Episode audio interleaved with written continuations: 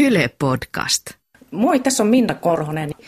Kuinka moni muistaa kouluajolta sen, että miten ruoansulatus toimii? Siis mä en ainakaan. Leena Putkonen, kerro ravitsemusterapeuttina, miten tämä menee?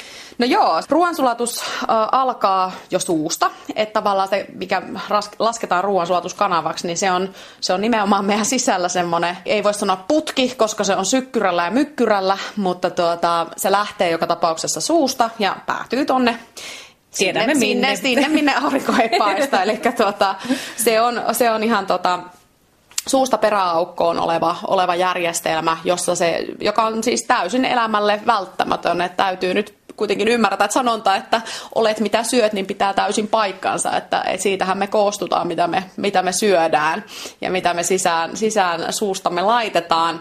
Niin ää, se starttaa tuossa suussa se ruoansulatus ja se starttaa jo siitä, että ihminen malttaisi niin kuin syödä ja pureskella rauhassa. Itse asiassa otetaan yksi askel taaksepäin, eli oikeastaan se lähtee jo siitä, että kun ihminen niin kuin annostelee ruoan lautaselle tai saa sen eteensä ja katsoo sitä, että ahaa, että tämäpäs näyttää tosi hyvältä, niin siinä vaiheessa jo sitten niin kun silmät viestii aivoille, että aha, täällä on ruokaa tulossa, ja sitten aivot viestii sinne suolistohormoneille, että tiedättekö mitä, nyt pitäisi vähän, ja se ruoansulatusensyymeille, että nyt pitäisi vähän valmistautua, että kohta on tulossa ruokaa.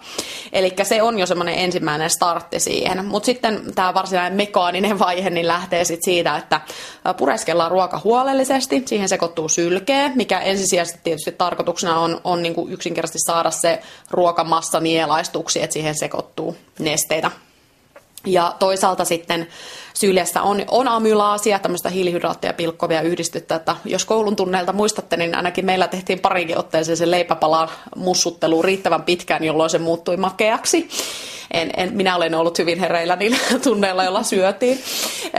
Niin, niin, tota, ähm, se on jo merkki siitä tosiaan, että aha, nyt siellä amylaasi pilkkoo hiilihydraatteja sit sokereiksi.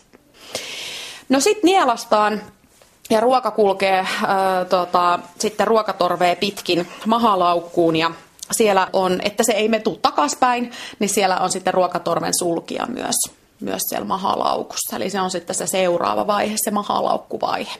Se onkin kiinnostava, koska kun näkee kuvia just tuosta kohdasta ihmisen kropasta, niin sitten että apua, miten ihmeellinen se onkaan, niin se systeemi. No sanois muuta, sehän siinä on just, että, että meillä on kyllä upea järjestelmä, ihminen muutenkin niin kuin toimii kyllä niin, niin jotenkin hienon loogisesti ja muuta, että, se on jotenkin itsestäkin aina jännittävää ja mielenkiintoista. Mutta tosiaan mahalaukussa niin sit siellä on ruokatorven sulkija, joka estää sen ruoan ylöspääsyn sitten takaspäin. Et joskus tähän sitten tulee häikkää ja ihmisellä tulee närästystä tai röyhtäilyjä tai, tai sitten niinku ihan sitä, että tulee suuhun sitä hapanta nestettä ja se on yleensä aika ikävä tunne. Mutta tuota, sikäli mikäli se toimii oikein, niin sitten se pitää ne, pitää ne ruuat siellä mahalaukussa, jossa sitten lähdetään, lähdetään niin kuin möyhentämään sitä ruokamassaa ja siihen sekoittamaan mahahappoa.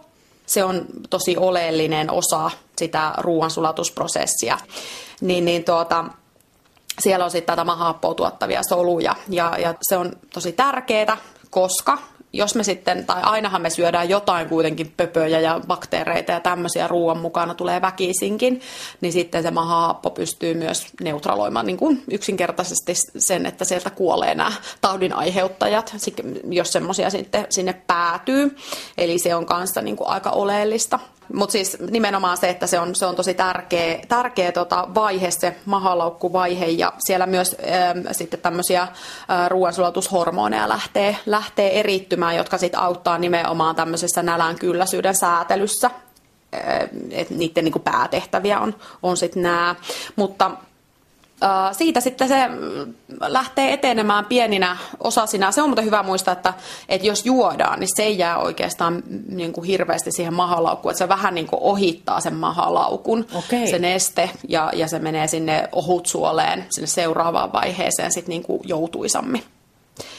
Ja mahalaukusta eritetään ihan semmoisena pieninä annoksina sitä ruokasulaa, puhutaan ruokasulasta, kun se on jo siinä vaiheessa aika möyhittynä tuonne tuota ohutsuolen puolelle.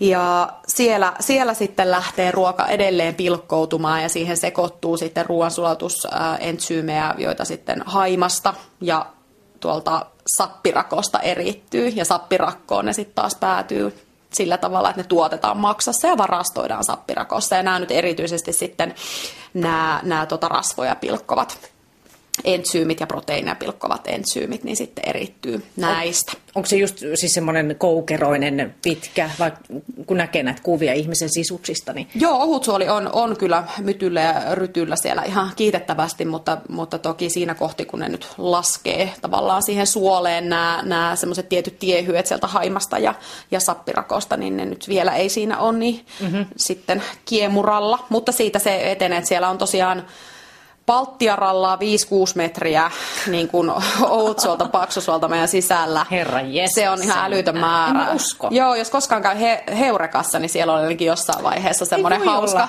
hauska malli, jossa voi vetää sen tavallaan suoraksi. Ihan käsittämättä. Se on, joo, ja tenniskentän pinta-alaa, jos miettii, niin se on tavallaan se imeytymispinta-ala, mitä, mitä meidän sisällä on, että ruoka imeytyy. niin, se on just se, että kun hahmottaa ihmiselle vähän näitä, että mitä kaikkea siellä on, niin sitä vaikea ehkä aivoja ihan hahmottaa, että oi voiko olla todellista, mutta se on tosiaan niin. Niin sit, että sehän nyt ei tarkoita, että se suolisto on sit koko, koko niin se tenniskenttä sille ikään kuin, koska siinä suoliston pinnassa on vielä tämmöisiä mikrovilluksia, pieniä semmoisia niin kuin lisäryttyjä sitten vielä, eli siellä on vähän niin kuin ryttyä rytyn päälle. Mutta, mutta tämä takaa sen tosiaan, että sitä imeytymispinta-alaa on siis mm-hmm. riittävästi, että me saadaan tehokkaasti irti kaikki ravintoaineet ja energia, mitä ruuassa on. Ja ohutsuoli nyt on tosiaan se vaihe, missä sitten pilkotaan ja imeytetään elimistöön ää, sit näitä, näitä tota, ruoka-aineita. Ja muuten niin, niin, niin sieltä se sitten lähtee se siinä vaiheessa, kun on otettu irti kaikki tarvittava siitä ruokasulasta, niin sitten siellä paksusuolessa, niin se massa lähtee kiinteytymään, se olisi se tarkoitus ainakin. Toki sitten voi olla tilanteita, että ihan ei näin käy.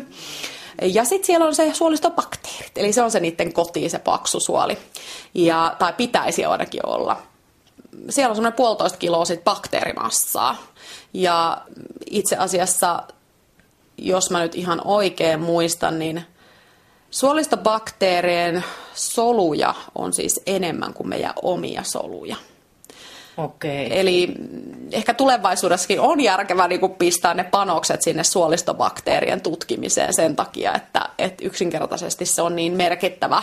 Voisi puhua jo melkein tämmöistä organismista.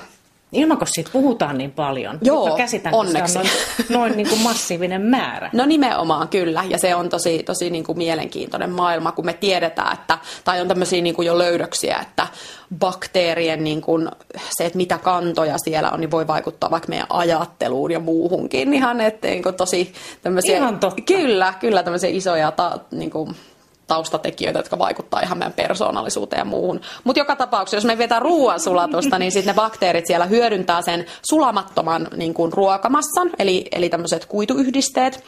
Ja se niiden tehtävä on myös tärkeä sen suoliston kunnon kannalta, eli ne tuottaa sitten tämmöisiä lyhytketjuisia rasvahappoja, jotka nimenomaan käytetään heti siinä paikallisesti niin kuin suoliston äm, solujen energianlähteeksi. Ja samoin nämä bakteerit tarvii niitä niin kuin energianlähteeksi. Eli tällä tavalla me saadaan ylläpidettyä niitä erityisesti niitä hyödyllisiä, jotka, lajeja, jotka me tiedetään erityisen hyödyllisiksi, niin sillä, että ne saa ne oikeasti ne suolistobakteerit sitä ruokaa, eli niitä kuituyhdisteitä. Ja tämän takia on tosi tärkeää ymmärtää, että me tarvitaan hyvin hyvin erilaisia kuidun lähteitä. Mutta tuota, se olisi niin kuin se tuo, tuo paksusuolen vaihe ja siitä se sitten etenee sinne peräsuoleen ja sitten poistuu, poistuu elimistössä.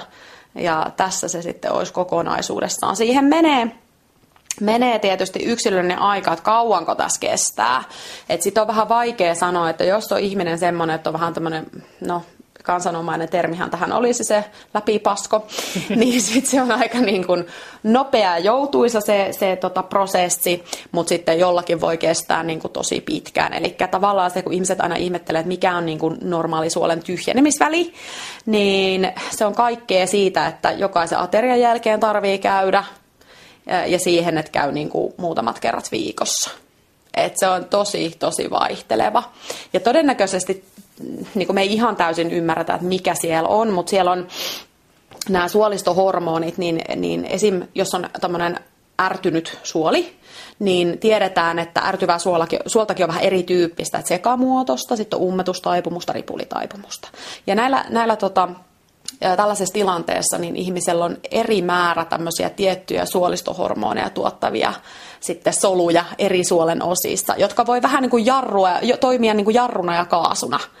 Eli tota, se on kanssa sellainen mielenkiintoinen havainto, suht uusi. Me ei vielä ihan ymmärretä sitä sen tarkemmin, että no voisiko tätä tietoa vaikka hyödyntää siinä, että jos ihmisellä on ummetusta, niin sitten hänellä jotenkin pyrittäisiin vaikuttaa siihen, että saadaan niitä, niitä semmoisia suolistohormoneja, jotka niin kuin jouduttaa sitä ja taas toisinpäin. Mutta ehkä, ehkä sitten jossain vaiheessa saadaan tietää lisää. Joo, ja siis kakka on tosi tärkeä juttu, ja me kyllä. puhutaan, puhutaan siitä toisessa podcastissa vielä kyllä. No joo, äh, Tärkeä osahan tätä ruoansulatusta on myös toi tuommoinen aaltoliike, eli peristaltiikka, joka kuljettaa sitä ruokamassaa ja sitä sulavaa ruokamassaa tosiaan niin kuin oikeaan suuntaan, eli, eli tota, ei sitten lähde niin kuin siinä kanavassa väärään suuntaan pakittamaan. Kanavassa aaltoja, joo. Kanavassa aaltoja, joo, nimenomaan. Ja sehän lähtee jo siitä, kun me nielastaan, niin sieltä lähtee jo tämmöinen vähän niin kuin, ähm, no, aaltoliike. Eli mä äh, yleensä käytän tämmöistä mielikuvaa siitä, että jos, jos kesäpäivänä on puutarhaletku pihalla ja sitä yhtä päätä heilauttaa, niin sitten se koko,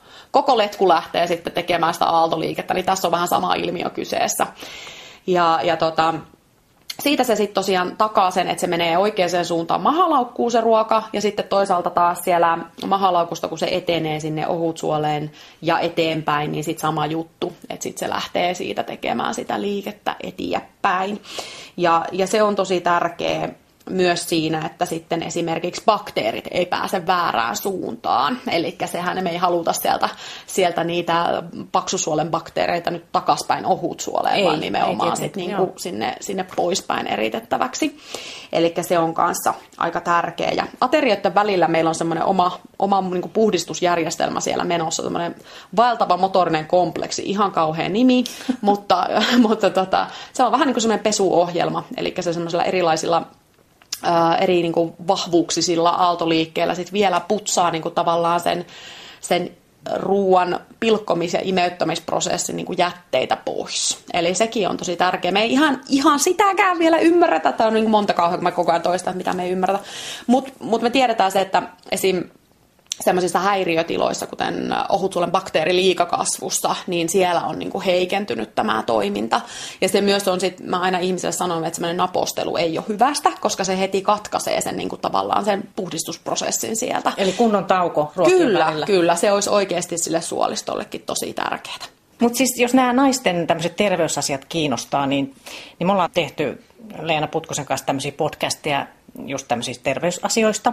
Ja niitä löytyy akuutin sivuilta. Ja sitten mulle voi laittaa, jos tulee mieleen aiheita tai jotain kysymyksiä, niin viestii minna.korhonen.yle.fi.